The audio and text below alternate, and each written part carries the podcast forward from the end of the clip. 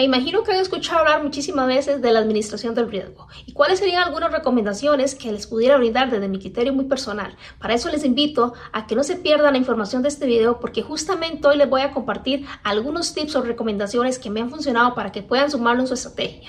Bienvenidos a Pulso de Mercado. Hoy es miércoles 17 de mayo. Les saluda su servidora Verónica Chacón y estoy encantada de compartir nuevamente ese espacio con cada uno de ustedes.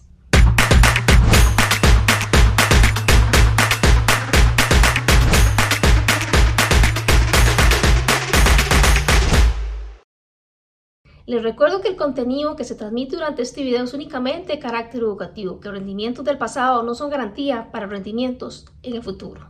Y pues bien, hablemos en este caso un poco de lo que ha venido siendo todo ese tema de la política monetaria. Recordemos que la semana pasada, por décima vez consecutiva, la Reserva Federal de los Estados Unidos ha tomado la decisión de nuevamente hacer un ajuste donde subió los tipos de interés, donde inclusive declaraciones decían que podría existir la posibilidad de hacer una pausa en esta política tan agresiva que se ha tenido. Esto mientras se hace un estudio de los datos económicos entrantes, o sea, los que se vienen desarrollando durante el transcurso de estos días. Sin embargo, veamos. En la apertura de esta jornada de hoy miércoles, el dólar ha ganado posiciones en la apertura de la jornada, esto en el campo europeo. ¿Esto por qué? Tras las agresivas declaraciones que se han venido dando durante los últimos días por algunos miembros de la Reserva Federal y además por el estancamiento del techo de la deuda en Washington. Así que los invito a que tomen nota, que vayan, indaguen más de este tema y se informen y también hagan sus propios análisis de si realmente ven viable que la Reserva Federal vaya a hacer una pausa en esta política agresiva que ha venido teniendo o si creen que se va a continuar en la misma. Buenísimo, estamos listos ya para empezar a hablar de la administración o gestión del riesgo. Además, hoy acá hablando propiamente de Forex, vamos a estar tocando el análisis en dos libras como tal. Analizaremos la libra yen y la libra dólar. Una de ellas a petición de una de las seguidoras suscriptoras del canal, Esmeralda, desde Colombia. Así que para Esmeralda, aquí traemos el análisis que nos ha pedido y también para todos aquellos suscriptores que quieran que estemos analizando algún par, pueden dejarlo en los comentarios y con muchísimo gusto en próximos videos, mi persona o cualquier otro compañero en materia, llámese índices, materias primas o forex, podemos traerlo acá para que lo estemos analizando y sea también de agrado de ustedes y el estudio respectivamente en cada uno de estos temas que anteriormente les decía. En mi pantalla tengo acá administración del riesgo, gestión del riesgo, el nombre que quieran ponerle. Datos importantes a la ahora estar pensando en cómo administrar o tomar decisiones sobre lo que es el riesgo. Bueno, eso básicamente va dirigido a lo que es la parte monetaria o lo que es, en este caso, la ejecución o las decisiones que tomemos nosotros respecto a la inversión que tenemos. Aquí muy importante, para nosotros poder entrar a materia de querer tomar decisiones de administrar el riesgo, es muy importante como punto primordial tener una estrategia clara y comprobada. No podemos venir a intentar pretender, en este caso, gestionar algo cuando antes de ello no hemos estado comprobando una estrategia. Esta estrategia posteriormente ser comprobada y ya pues empezar a ver lo que es el tema de la gestión del riesgo como tal, es muy importante aquí validar el tamaño de la cuenta. No puedo estar arriesgando elevadamente sobre una cuenta pequeña y entonces aquí se veía un desbalance pues no saludable para lo que es la administración del riesgo. Y luego es aquí donde viene también un tema de emociones que viene a afectar como tal al trader que está tomando decisiones. Entonces este riesgo tiene que ajustarse de acuerdo al tamaño de la cuenta. Mis recomendaciones son riesgos del 0.25, 0.50, inclusive un 1%. Ya la persona que quiera hacer más de un 1%, creo que queda su gesto y a criterio muy personal.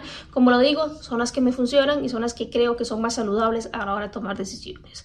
Acá muy importante y cosas que yo recomiendo si van a operar en contra de la elección, porque hay a quienes les gusta operar a favor de la elección y en contra de ello, en contra de la, de la dirección. En mi caso, sí tiendo a bajar el riesgo y es algo que me ha funcionado mucho. Y en este caso, este, pues creo que es una práctica saludable como tal.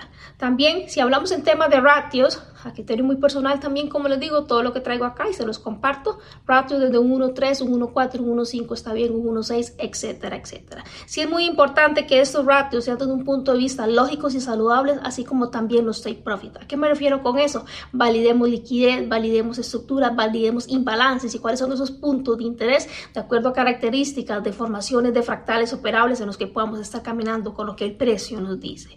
Y algo también sumamente importante que creo que no está de más mencionar por acá es la administración de las ganancias. Muchas veces la gente cree que solo se administra el riesgo y analizan el riesgo de un punto de vista únicamente la pérdida. No, eso no solo queda acá. Como inversores que somos, también es importante que administren las ganancias. ¿Y cómo se administran las mismas? Bueno, hay a quienes les gusta proteger las operaciones y está súper bien, pero también hay a quienes les gusta tomar ganancias. En lo personal, aparte de proteger, voy más allá de eso y lo que hago es que tomo ganancias. Mi recomendación es que una vez que el precio ha hecho algún quiebre estructural en temporalidades menores, tomen acá pues, la, la posición en este caso un porcentaje sobre ella y la recomendación es un 80% y dejen el otro 20% corriendo. Esto les va a ayudar todavía a gestionar mejor lo que es las emociones y en este caso asegurarse una parte de su ganancia teniendo una confirmación previa en time menores y con ello dejar el otro 20% correr y que el precio haga lo que tenga que hacer y así ustedes ya han asegurado, como les decía, este porcentaje.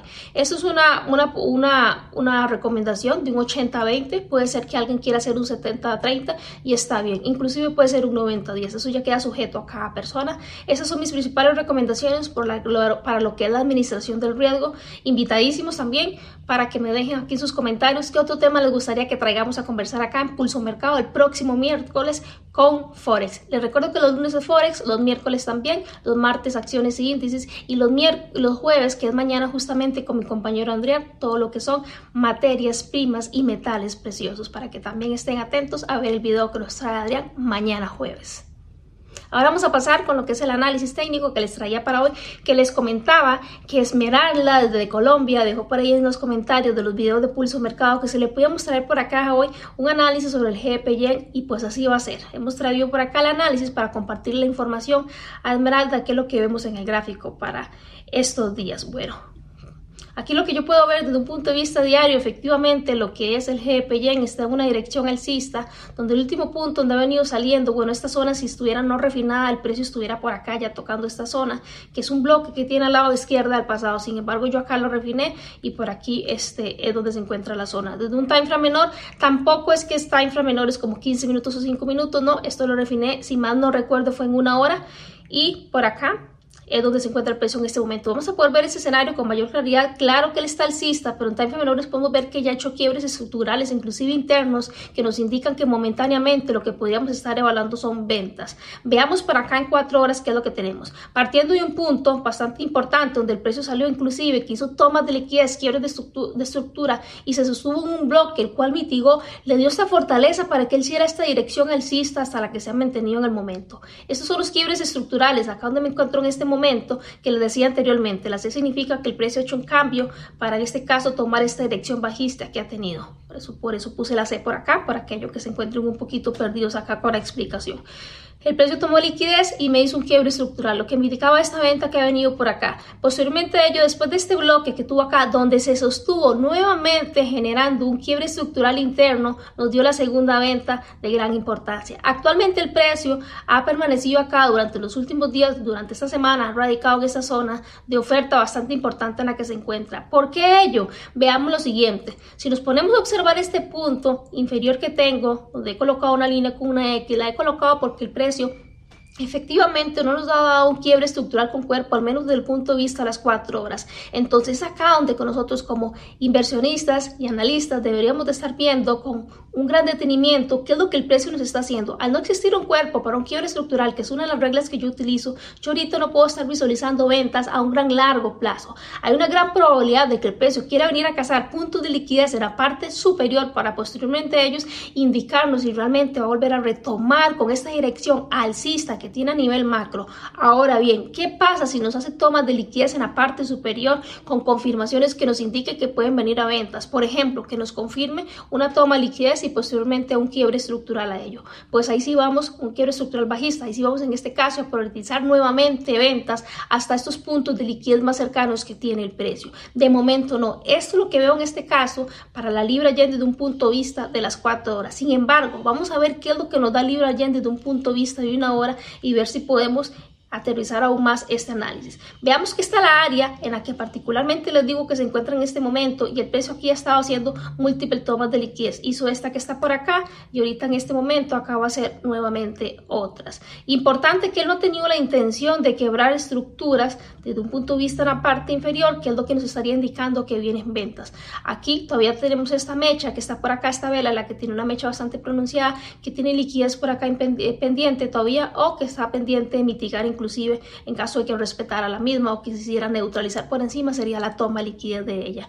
Al no confirmarme el precio todavía un quiebre estructural que estaría en este caso para el escenario que tenemos ahorita, podríamos estar viendo un quiebre estructural por acá pues no podemos en este caso estar viendo ventas. Aquí yo esperaría y le recomiendo a Esmeralda y a todos los demás que le dan seguimiento a este par, si quieren tomar una decisión sobre esta zona en la que se encuentra el precio, únicamente espera esta confirmación de si el precio me da este quiebre estructural. Si el bien me lo da, podríamos en este caso estar esperando cuál es el bloque al que el precio va a rastrear o zona, como quieran llamarlo, y posteriormente posicionarnos a ventas. Pero de momento no hay una confirmación alguna.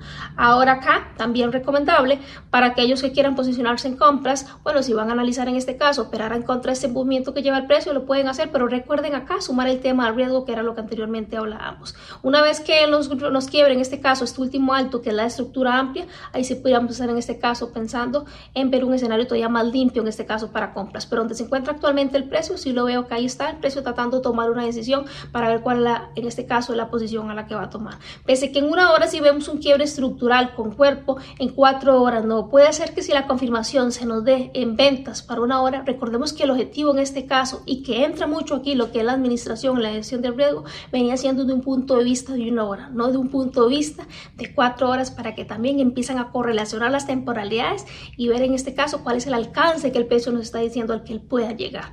Esto por acá para GP Yen, espero que para Esmeralda que sea bastante importancia lo que le he compartido por acá. Si tiene alguna eh, consulta o algo, Esmeralda puede hacerlo hoy a través de los comentarios y con muchísimo gusto yo lo voy a estar respondiendo durante el transcurso de los días de esta semana.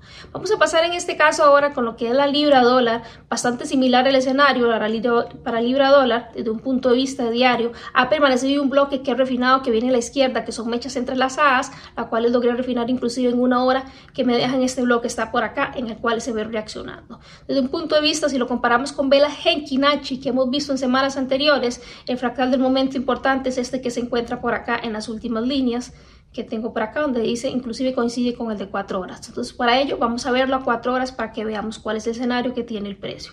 Este es el de cuatro horas. Sin embargo, por acá he marcado otro que vamos a verlo ahora con mayor claridad inclusive en velas japonesas en la parte inferior. ¿Por qué hemos marcado este acá abajo? Porque como tal es un bloque con el precio también tomó liquidez y quebró estructuras y mitigó algo a la izquierda que en dado caso que el precio continúe con esta dirección bajista que trae bastante fuerte y sostenida, puede inclusive llegar a este bloque que he marcado en la parte inferior. Esto para que lo consideren si el precio confirma que su intención sigue siendo bajista. Pero veamos qué es lo que tiene en este momento libra dólar desde un punto de vista de las cuatro horas. Y aquí desde cuatro horas veamos que el incentivo más importante que tiene en este momento el precio para poder decirnos que va a continuar caminando a la baja como lo ha venido haciendo con esta tendencia sostenida bajista del momento, porque claro está que su dirección a macro es alcista, es este incentivo de liquidez que tiene por acá, que inclusive ya ha hecho primeras tomas en estas líneas que tenemos por aquí ya hizo las primeras tomas. Pero nos queda todo este escenario por acá todavía pendiente que el precio podría estar tomando.